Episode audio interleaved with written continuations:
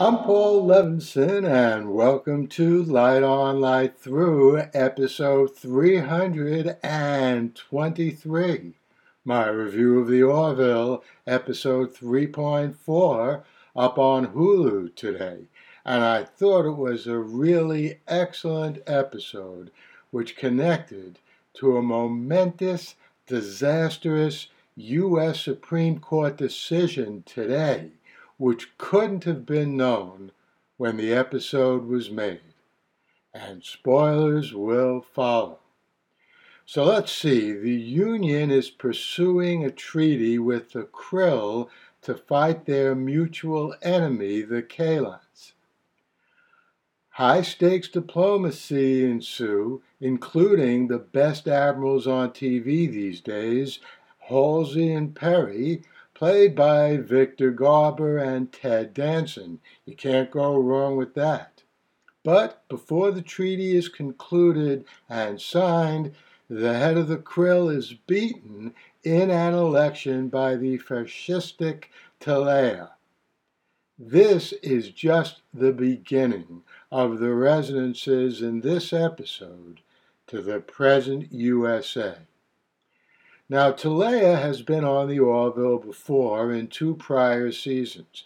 In episode 3.4, she's not only elected president, presumably elected, perhaps she and her party fixed the election, but she turns out to be the mother of a daughter fathered by our one and only Captain Mercer.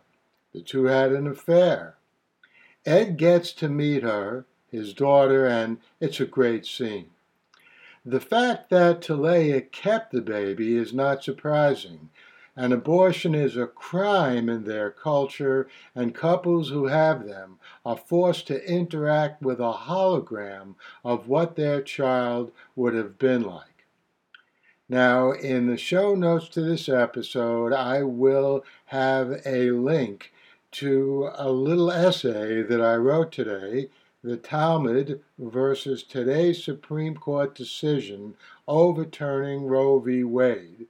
If you're interested, you'll find at least some of my thoughts in that little essay about what the U.S. Supreme Court did in our reality today.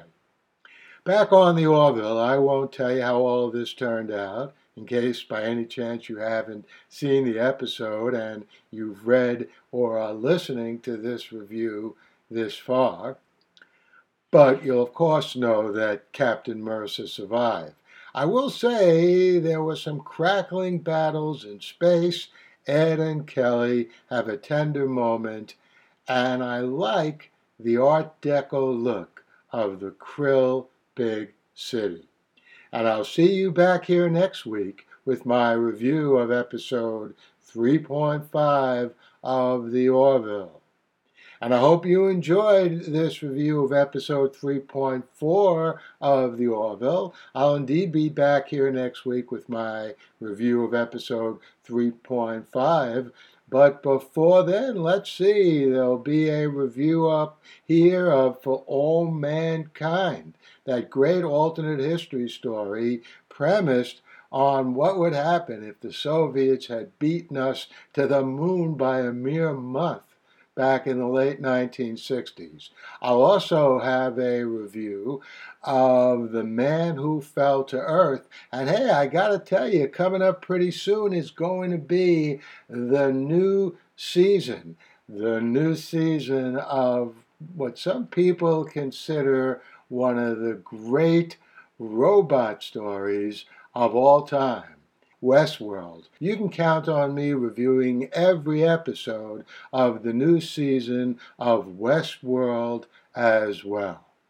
In the meantime, stay safe, stay sound, and do whatever you can to fight off the fascists in this country, the United States, as well as helping the brave Ukrainians fight off Putin's fascists who have invaded their country. The Light on Light Through podcast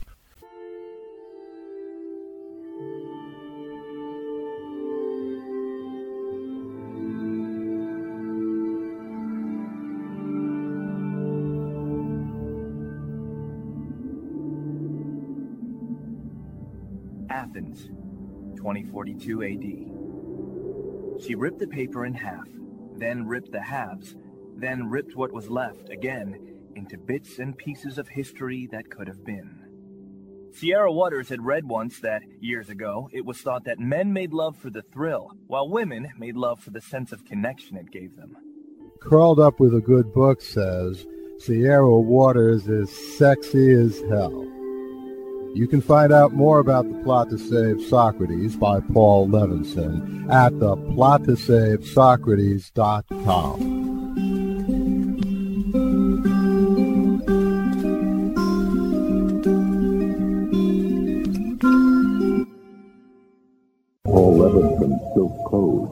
about an ancient biotech war raging on in secret for centuries.